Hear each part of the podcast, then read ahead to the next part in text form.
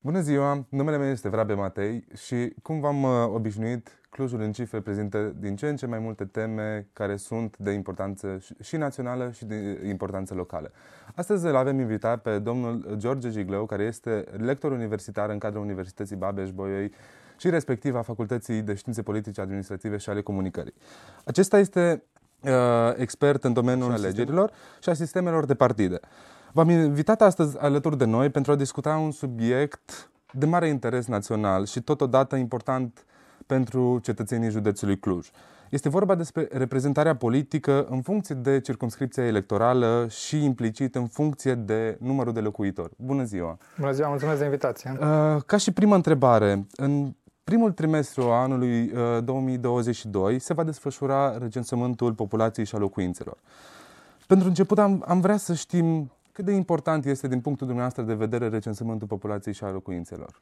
Uh, cred că este un uh, moment uh, interesant, în primul rând pentru că e destul de rar, vine odată la 10-11 ani și cu atât mai mult acum e un recensământ aparte pentru care are loc în continuare sub auspiciile pandemiei, dar dincolo de asta cred că e un moment în care cetățenii, în primul rând, au ocazia să se familiarizeze uh, sau să înțeleagă mai bine importanța lucrului cu datele. De foarte multe ori, în, uh, în natura meseriei noastre de cercetători, în domeniul științelor sociale, avem uh, nevoie să interacționăm cu instituții publice când e vorba despre culegere de date, obținere de date. Uh, și de cele mai multe ori de asta ne lovim, de capacitatea instituțiilor de a înțelege nevoia noastră de cercetători, ca cercetători, de a obține date în anumite formate, dar pe un anumit uh, specific. Am constatat, de exemplu, că de multe ori instituțiile nici nu știu că anumite date pe care noi știm că le au. Uh, dar acum este o ocazie foarte bună pentru ca cetățenii să înțeleagă importanța Uh, datelor pentru elaborarea politicilor publice, pentru că recensământul, până la urmă, asta înseamnă, este o, o, cea mai importantă, cel mai important moment de culegere de date uh, la nivel național și pe baza acestor date uh, se vor construi numeroase politici publice, probabil pentru următorii 10 ani, chiar dacă știm, la nivelul INS-ului se fac regulat, anual, actualizări cu privire la numărul populației, anchete sociale cu privire la uh, locuințe, starea locuințelor și așa mai departe.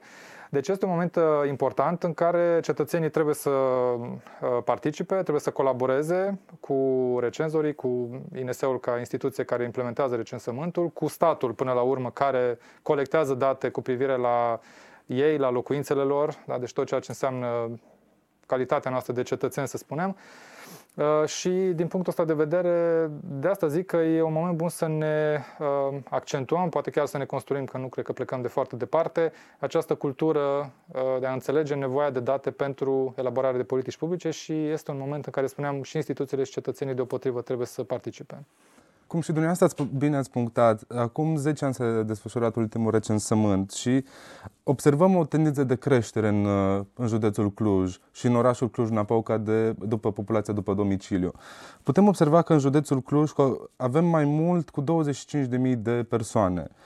Care este părerea dumneavoastră referitoare la reprezentarea politică a cetățenilor în Parlamentul României? Pentru că știm că în 2024 vor fi alegeri. Da, Clujul e cu siguranță un uh, caz interesant. Uh, știți asta mai bine decât mine.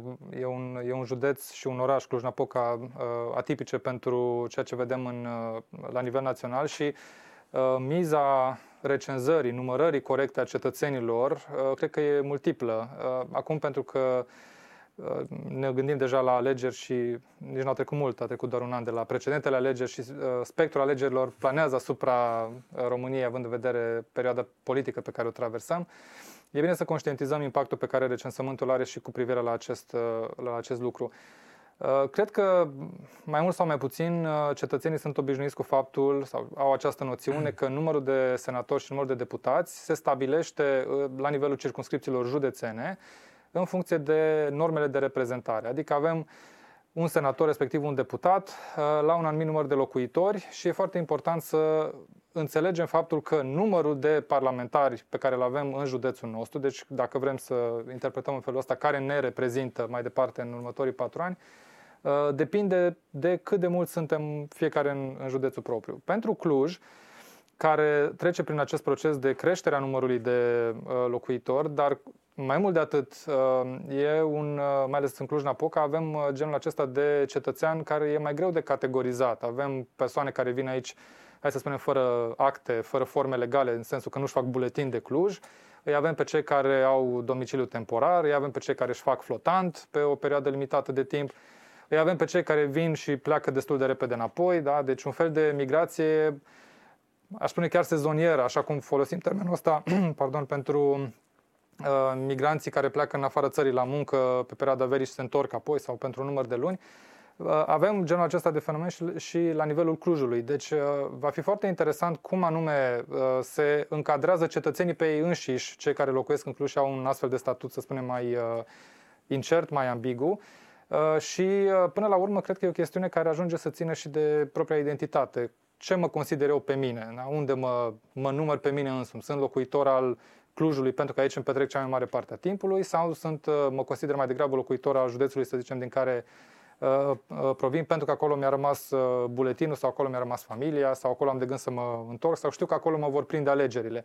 Deci asta va fi uh, un lucru foarte interesant de uh, comunicat până la urmă și de conștientizat la nivelul fiecărui uh, cetățean dintre acesta care e specific unui context precum Clujul și mai puțin în alte părți ale țării. Dar Revenind la ideea de reprezentare politică, Clujul are acum ocazia să-și crească numărul de parlamentari, da? depinde ce se întâmplă și la nivelul celorlalte județe, uh, și asta uh, e o miză pe care um, de, depinde cum și-o vor înțelege cetățenii, având în vedere nivelul de satisfacție pe care îl au cu privire la calitatea politicienilor care ajung să-i reprezintă. Dar eu cred că la Cluj, Uh, nivelul de încredere și nivelul de satisfacție față de politicieni e ceva mai mare uh, decât în alte locuri din țară și atunci uh, mă aștept ca și chestiunea aceasta a numărului de parlamentari din circunscripția Cluj să fie luată mai serios. Uh, pentru că tot ați adus în discuție uh, foarte mult și despre alegerile locale. Ne puteți spune cum influențează recensământul populației și locuințelor alegerile locale și reprezentarea politică a cetățenilor? Uh, și la nivelul alegerilor locale, atunci când trebuie să stabilim în principiu numărul de consilieri local la, pentru fiecare localitate, uh, iarăși acesta se socotește în funcție de numărul de locuitori. Uh, nu mă aștept să fie o variație foarte mare de la o localitate la alta, cel mult poate un plus sau un minus un, un consilier local.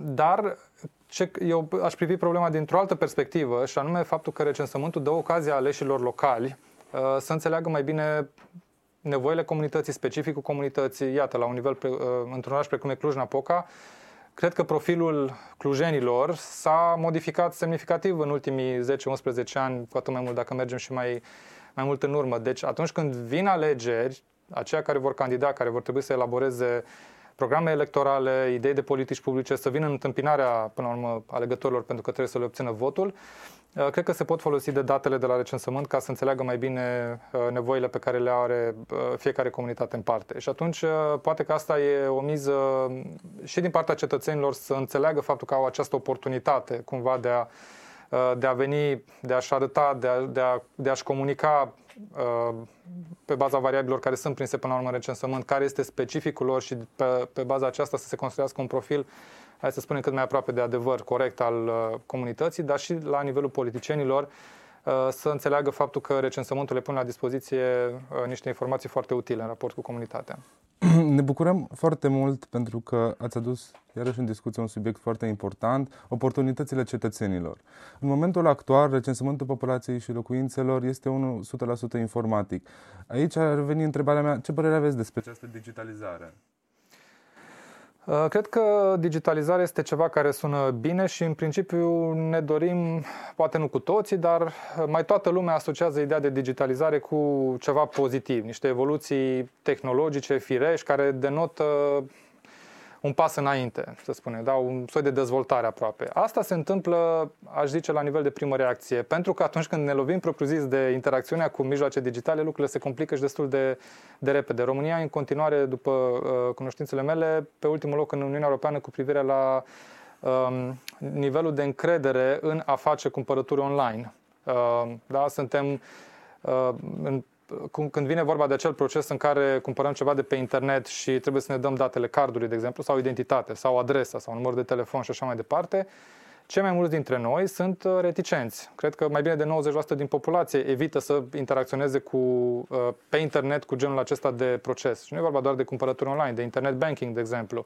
Iarăși, probleme similare din a comunica cu autoritățile locale, acolo unde există, sau naționale, deci unde există inter, uh, interfațe de interacțiune cu uh, instituții ale statului într-o formă sau alta. Deci cea mai mare parte dintre noi, majoritatea covârșitoare, suntem reticenți în a interacționa cu statul uh, sau cu entități private prin astfel de mijloace digitale. Deci, din punctul ăsta de vedere, o să fie, cred, un experiment interesant, uh, felul în care va merge acest uh, recensământ. E clar că trebuie comunicat foarte bine procesul, utilitatea procesului. Cred totuși că e un oarecare avantaj în raport cu alte tipuri de procese, pentru că în mentalul colectiv, în mintea oamenilor, ideea de recensământ există. Uh, chiar și cei care sunt ceva mai în vârstă au mai trecut prin recensăminte, știu că sunt utile, că sunt necesare, că trebuie făcute. Uh, e aproape ca o datorie, cred, pentru uh, cei mai mulți oameni să participe la recensământ. Eu mă amintesc de când eram copil, primul recensământ din anii 90, când părinții mei luau foarte în serios faptul că trebuie să vină recenzorul și trebuie să-l aștepte și să spună absolut tot ceea ce trebuie spus ca să iasă bine în ceea ce îi privește. Uh, și atunci, uh, cred că inclusiv din perspectiva asta unor noi mijloace digitale, s-ar putea ca nivelul de uh, acceptare, să zicem, a acestor noi mijloace să fie ceva mai ridicat comparativ cu alte exemple pe care le-am, le-am dat mai devreme. Dar cu siguranță o să fie o provocare. Uh, da, uh, în România este nevoie de încredere și de aceea aș ridica un alt subiect pe care aș dori să-l, să-l discutăm. Uh, pe lângă perspectivele dumneavoastră uh, legate de uh, alegerile uh, care se vor desfășura pe teritoriul României în, următoare, în următoarea perioadă. Știm că studenții din universitatea noastră se bucură de foarte multe cursuri care sunt predate într-un mod cât mai interactiv. De aceea v-aș, între, v-aș întreba în, dacă, ne-ați putea, dacă ne-ați putea spune măsura în care cursurile pe care dumneavoastră și colegii dumneavoastră le predau se folosesc de date de la Institutul Național de Statistică. Uh, da, acum uh, nuanța pe care aș aduce-o la această întrebare este aceea că felul în care prezentăm datele, noi ca profesori, noi ca cercetători până la urmă, um, felul în care prezentăm datele, felul în care interacționăm noi cu datele, poate să fie sau nu interactiv, sau într-o măsură mai mică sau mai mare. Uh, felul în care vorbim despre um, ce înseamnă date până la urmă și care este utilitatea lor și cum facem toată această magie cu cifre, numere, care până la urmă par destul de abstracte și să facem, să trecem repede prin tot procesul ăsta în care ajungem la ceva cu sens pentru studenții care încă nu sunt familiarizați uh, cu lucruri cu datele, e destul de complicat. Deci unii dintre profesori cred că se descurcă mai bine, alții mai puțin bine.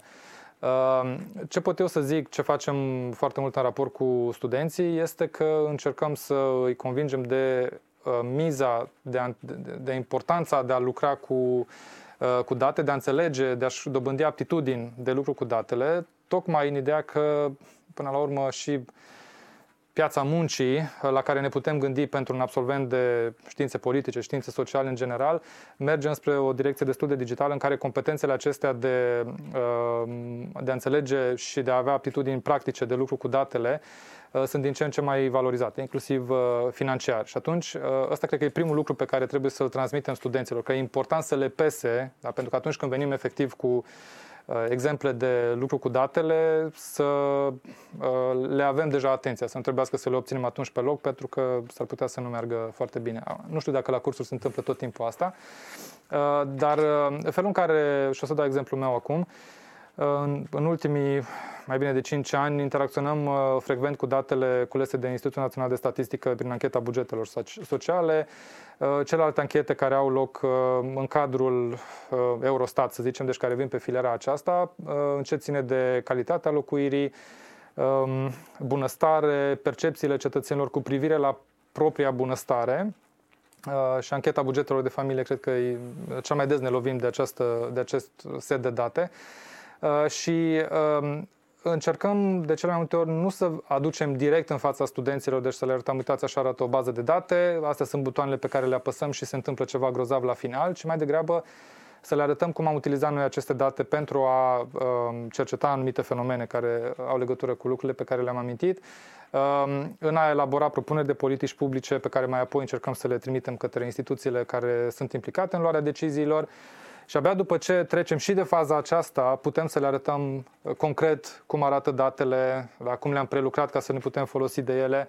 și să ajungem la partea aceasta uh, de competențe foarte practice, pe care, sincer, nu știu câți sau nu știu câți dintre studenți ajung să rămână cu ele, dar pentru mine este un câștig și dacă studenții înțeleg importanța de a lucra cu datele, că poate vor fi într-un moment în care vor trebui, cine știe, să financeze un proiect care presupune culegere de date, chiar dacă nu fac ei practic lucrul ăsta sau um, din cariera lor vor ști că acum trebuie să apeleze la cineva care are genul acela de competențe. Deci să știe când anume, în ce momente ale um, carierelor, ale existențelor, uh, ideea aceasta de lucru cu datele uh, devine relevant și de unde anume să le găsească. Da?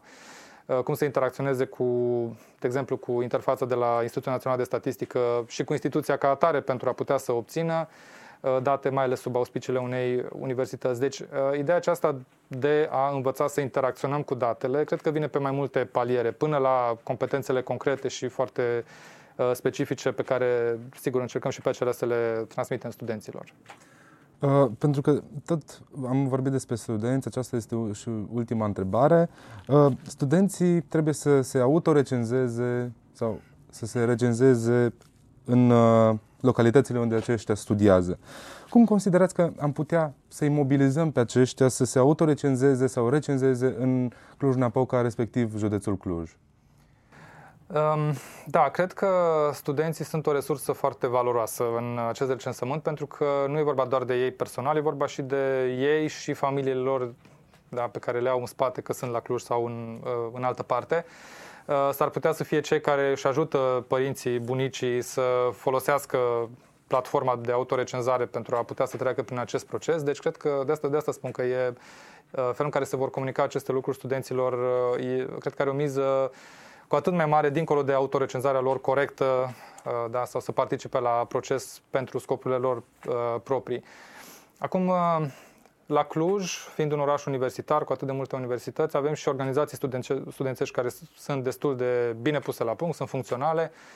Canalele de comunicare cu studenții sunt eficiente, de regulă, pentru că până la urmă pe asta le folosim și noi atunci când vrem să ajungem mai eficient către studenți pentru chestiuni extracurriculare, cum e și cazul recensământului. Ehm, degeaba le spunem noi la curs ca profesor, uitați, e important să participați la recensământ, sau nu e degeaba, dar poate nu e cel mai convingător mod, ehm, dar încercăm să apelăm la astfel de canale ale studenților ehm, pe care sunt prezenți mult mai mulți decât ar s-ar putea să fie prezenți la, la cursuri pentru a putea să le captăm atenția și pentru a construi o miză pentru ceea ce vrem să le Uh, transmitem. Deci cred că sunt uh, multe oportunități când e vorba de accesul la studenți, dar eu cred că așa ar trebui construit mesajul. Dincolo de autorecenzarea lor corectă și eficientă, este și despre felul în care pot ei să devină, până la urmă, mijloace, ajutoare pentru uh, buna desfășurare a recensământului în raport cu familiile lor și cu rețelele lor mai largi, să spunem. Suntem la